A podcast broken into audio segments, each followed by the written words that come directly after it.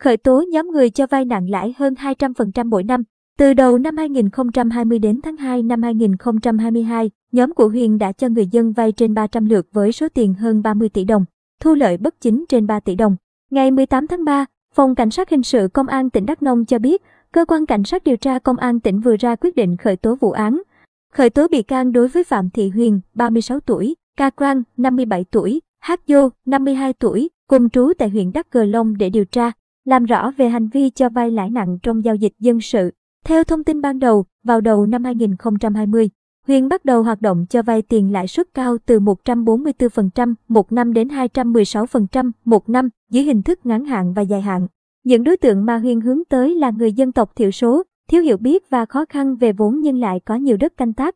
Sau khi những người này vay với lãi suất cao thường không có khả năng thanh toán thì phải bán đất cho Huyền để trả nợ. Khoảng tháng 6 năm 2020, Huyền móc nối với vợ chồng Kakran và Hắc Dô hàng xóm để tìm người vay. Khi có khách vay tiền, vợ chồng Kakran sẽ trực tiếp giao dịch thỏa thuận, sau đó báo cho Huyền chuyển tiền để cho vay với lãi suất 4.000 đồng mỗi 1 triệu trên một ngày.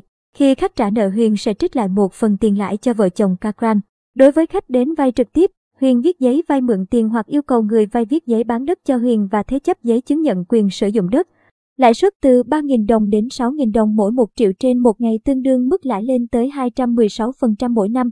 Khi đến hạn nhưng không trả được thì người vay phải làm thủ tục sang nhận đất cho Huyền.